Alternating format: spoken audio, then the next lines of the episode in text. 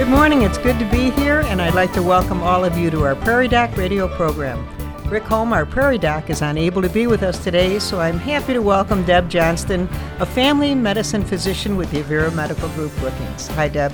Hi, Joan. It's good to be here. Well, I would so appreciate you coming, and it's always an interesting show when you're here.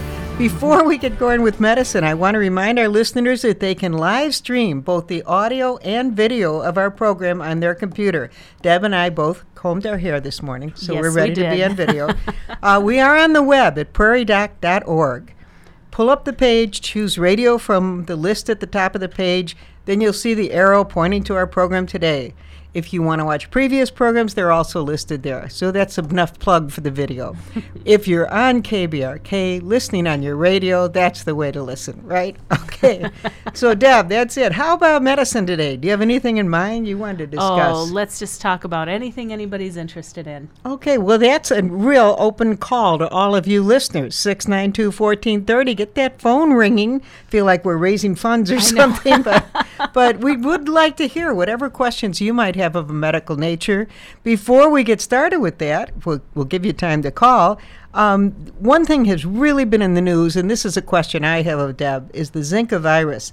I have two uh, nephews whose wives are really concerned. They live in St. Louis. The wives both have one child, and they're both thinking they'd like to get pregnant again, and they're really scared. And then my sister in law was planning on taking them all to Florida in June. They're afraid to go. What do you think of Zika virus? And for especially when you have a lot of your patients who are pregnant age, right? Uh, okay. Reproductive age women. Yeah, you know, I think that there's a lot we don't know yet about Zika virus. One thing that women in South Dakota, eh, I can reassure you about the vir- the mosquito that carries Zika virus doesn't live in South Dakota. So, uh, for those of us who live here, we don't need to be worried about this.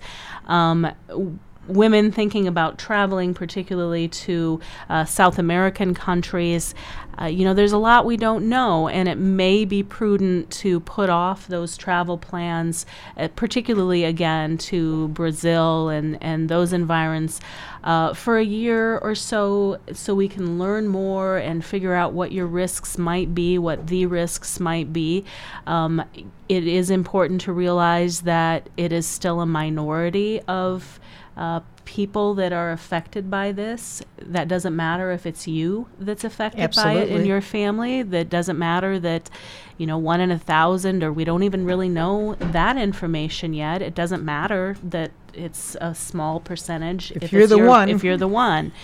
Um, so there's a lot we don't know about it yet. Uh, it just adds to that urgency of um, mosquito control and mosquito protection. I think uh, those of us that are a little older remember West Nile and when West Nile first um, made its or was recognized and made its appearance and how um, alarmed we all were about West Nile and it's still there and we just don't think about it. So Pretty well have it under it- we- control. We, we, understand a lot more about it now. Well, my heart does go out to women who are of the age Yes. uh, to get pregnant. I think it'd be just a horrible fear. It really I, would be. I think so, and I think one of the big fears is we don't know how long. You know, i- is it something that it only affects you when you get infected during pregnancy? Is it something that's going to affect you for five years later, for ten years later? We don't know those answers. So Okay. I think until we know more, um, exercise some precautions. I don't know that I'd worry too much about Florida. There's there's not been much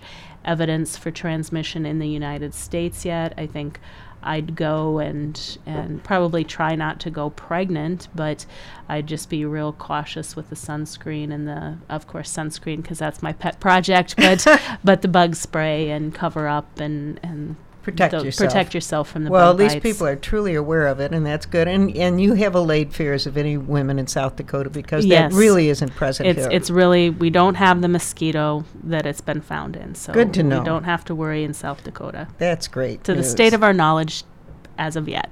Thank you. Okay, well, we need to take a break now. And as we mentioned, we'd love you to give us a call with any questions you might have. 692 1430. Give us a call. We'll be back right after these words.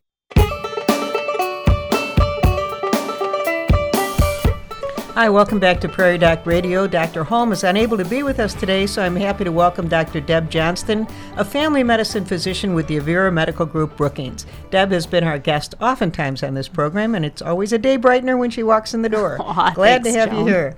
Now, you mentioned sunscreen just before we took a break, and uh, I do know sunscreen is so important for people, but I wonder too about children. Sometimes they say younger ones. I don't know what the age. You know what to tell people for sunscreen. You know, I think it's important to recognize that I particularly worry about sun exposure in children because, you know, unlike you and I, they have a whole lot of years to live in that skin. So burns that happen, sun exposure that happens to little people in a very real way matters more than sun exposure that happens to you and I.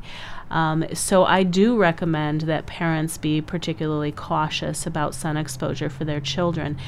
Infants, you want to keep the sunscreen off of their hands because I don't want them eating it.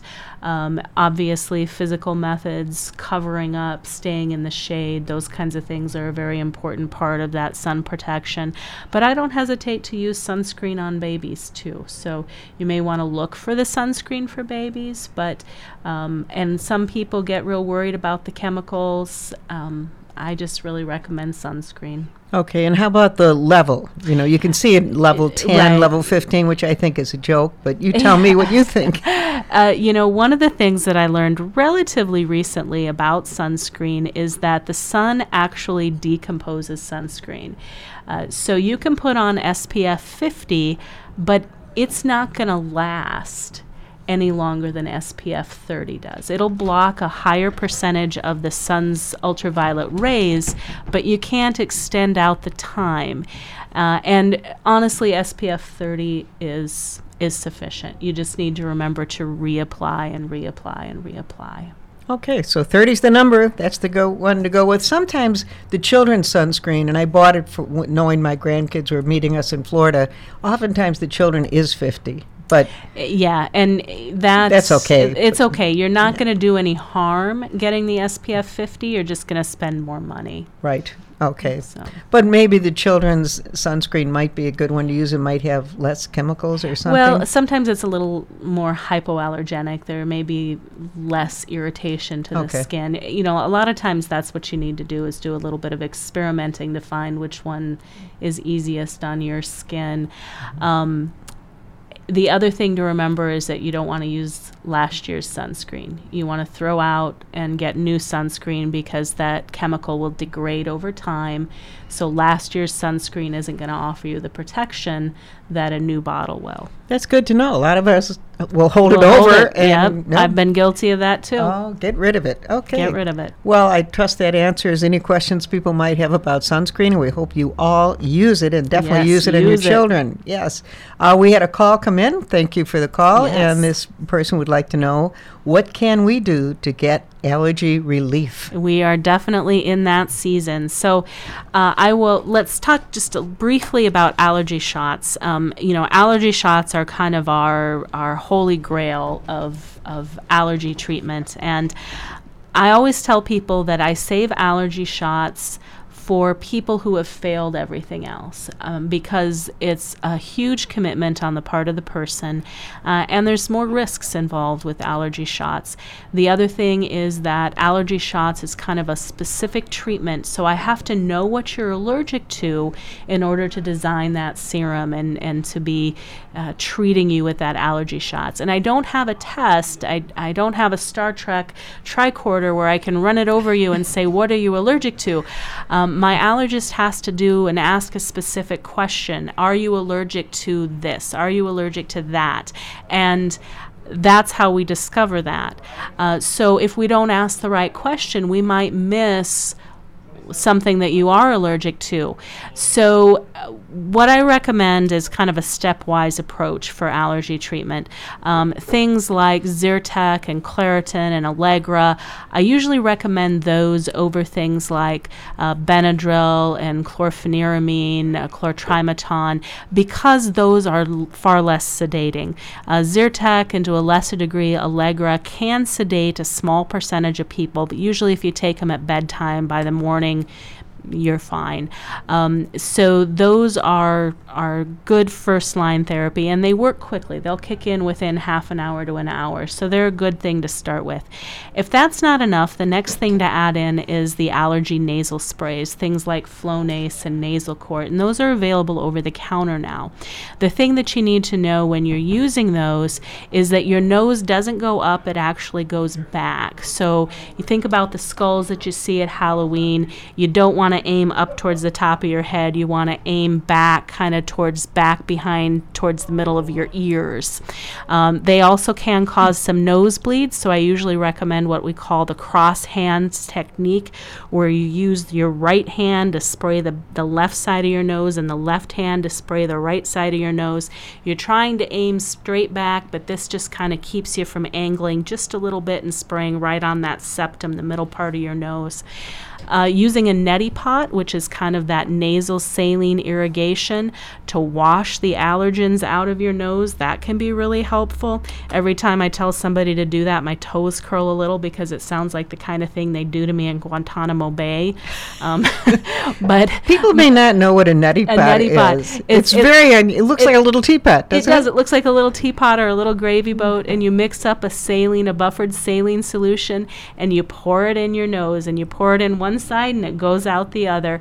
And it and my patients who do it love it. They they say it makes them feel really good. I have little kids who do it and will come dancing down the hall and tell me, "Dr. Deb, Dr. Deb, I love my neti pot," because it keeps their allergies and sometimes even their asthma under good enough control that now they can go outside and play and they never used to be able to do that. So I figure, you know, if if my 10-year-olds, my 8 and 10-year-olds can do it, I could put on my big girl panties and do it too. But but it it is something that a lot of people find find really Really would you do disturbing. the neti pot along with taking a pill? I would. I, I, would. It, it yeah. you know this is it kind enhances of a, it. This is kind of a mix and match sort okay. of things. I mean, some people find that um, they need to do this collection. Some people find they can do one. Some people find they can do two. Some people find they need to do all of them.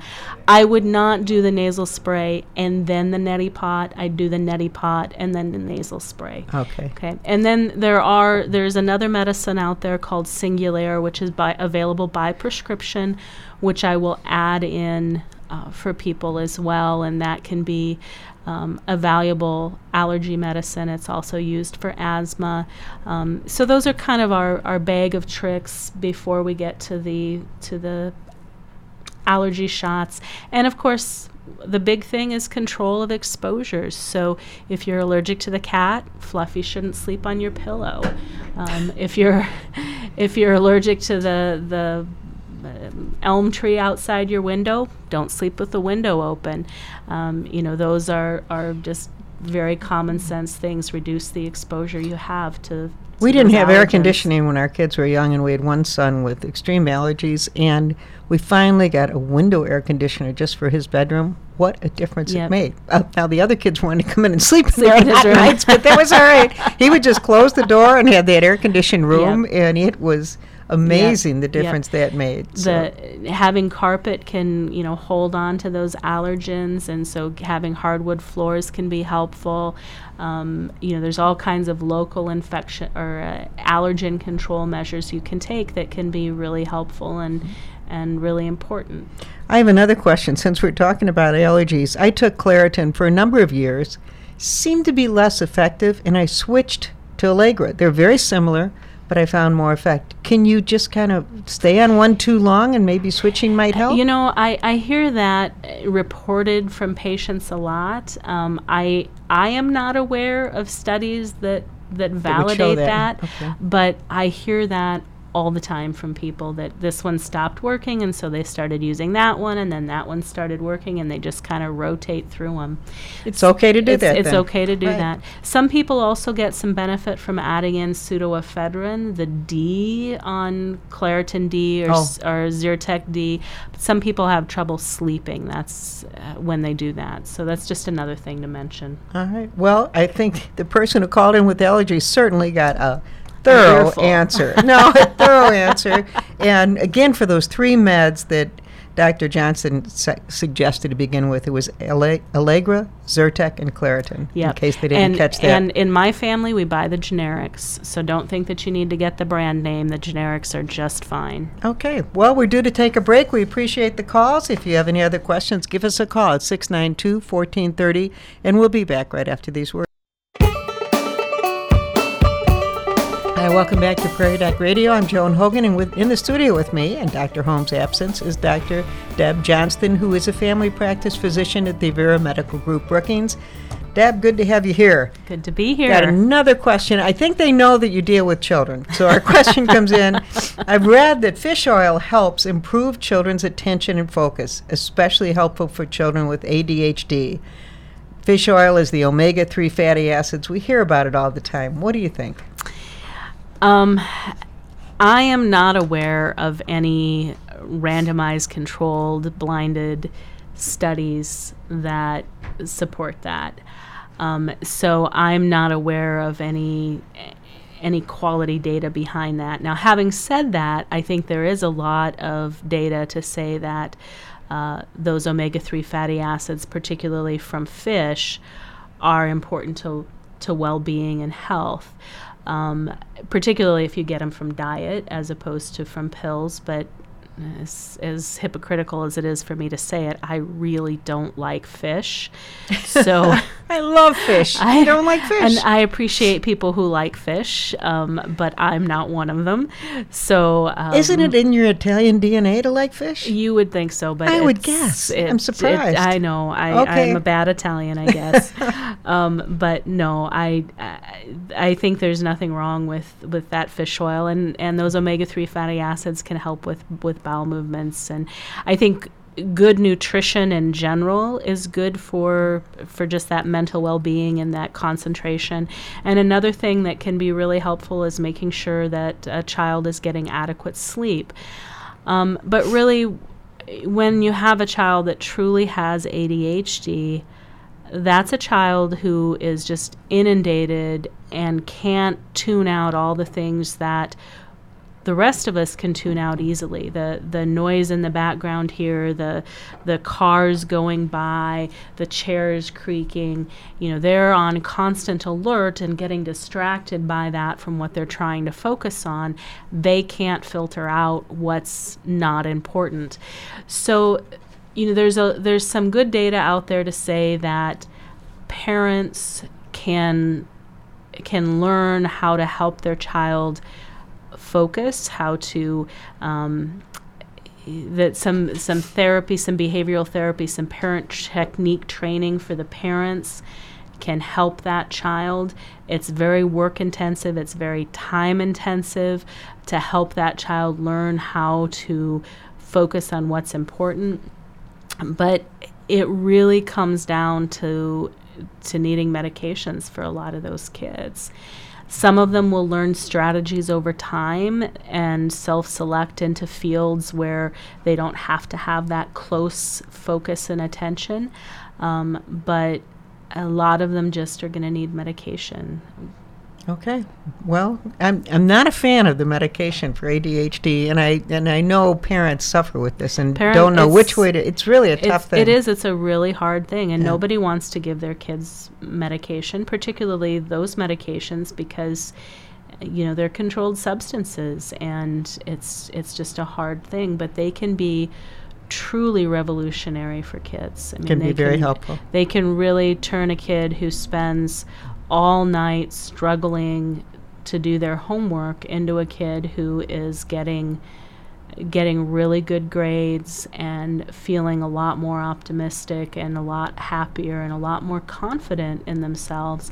A kid that really has ADHD is at a much higher risk for developing a lot of other issues because they start thinking that they're stupid. They start they start getting socially isolated because they they are too distracted and impulsive and particularly as they get older they start other kids start not liking them because they can't read those social cues and they're not following those social skills and uh, they're blurting out, they're interrupting, they're impulsive, they're pushing, they're shoving. So they um, become even more so, isolated. So they become more yeah. isolated. And so, you know, it's not just about helping that kid get good grades it's helping that kid be successful and removing a barrier. It's in a way you can think of it like, you know, well, I don't like wearing glasses either, but boy, if I'm not wearing my glasses, I'm going to be, I better be right up on top of the teacher or I'm not going to be able to read the board. You know, now we don't have chalkboards for kids, but the, the, the point still being that it, it's sometimes it's just a tool that that child needs in order to learn what they need to do to go on to the next step. Have they discovered uh, these drugs have been used for at least 20 years now? Oh, think, oh, kids. far longer. Okay. Have they discovered that they reach an age where they go off the drugs and don't need them any longer? I'm curious you about know, that. It it there are a percentage of children that kind of grow out of it, but this is the current research really indicates that this is a genetic condition. You know, it's it's not um, it's not something that they necessarily will grow out of. So there's a significant percentage of people that still have those issues as they get older. They learn to adapt, they learn strategies to kind of compensate for it. Um, and again, some of them will will go into fields where it's not such a big deal that they're multitasking all the time um, or getting distracted all the time. So, uh, not all people need medications straight their through their straight life. through their life, um, but adult ADHD is an increasingly recognized issue. So there are, I'm sure, quite a few adults who were never diagnosed as kids yes, and yes. and wondered why they were never successful in anything they right. did, and they get on these meds and it makes a big difference for them. Difference so there them. are there are positives for it. You know, there are positives yes. and negatives and everything Absolutely. you do. Absolutely. Well, we're going to take our next break. We appreciate these comments from Dr. Johnston, and if you have any questions, give us a call 692-1430. We'll be back right after these words. Welcome back to Prairie Doc Radio. If you've been listening this half hour, you've gotten the advice of Dr. Deb Johnston. In Dr. Holm's absence, we're happy to have Dr. Johnston here. We've had some questions that relate to young people. We usually don't get those with Dr. Holmes because Deb, he doesn't treat young people, and Deb Johnston is a family practice physician, so of course she has all ages and does have quite a few children in her practice. Uh, we have a question about concussions, and this is really uh, something that's so important now, and we're Yes. we're learning so much more about them. Do you advise? What advice do you give to parents of athletes who have sustained a concussion? And really, it doesn't have to be just athletes. Kids in a playground can get a concussion. Yep. What do you think? Yep. I think it's really important to protect that child's brain until it's fully healed. Uh, and that is a lot longer than we used to think. And it's not something where you can say, oh, two days, one day, a week. I mean, you, you really need to watch and see where that child's, how that child's brain heals. Um, so there's not a one size fits all answer to that. It depends on the age of the child, the plasticity of their brain, uh, the severity of the injury, and you can't necessarily tell that by saying, well, what was the injury? Um, so there are.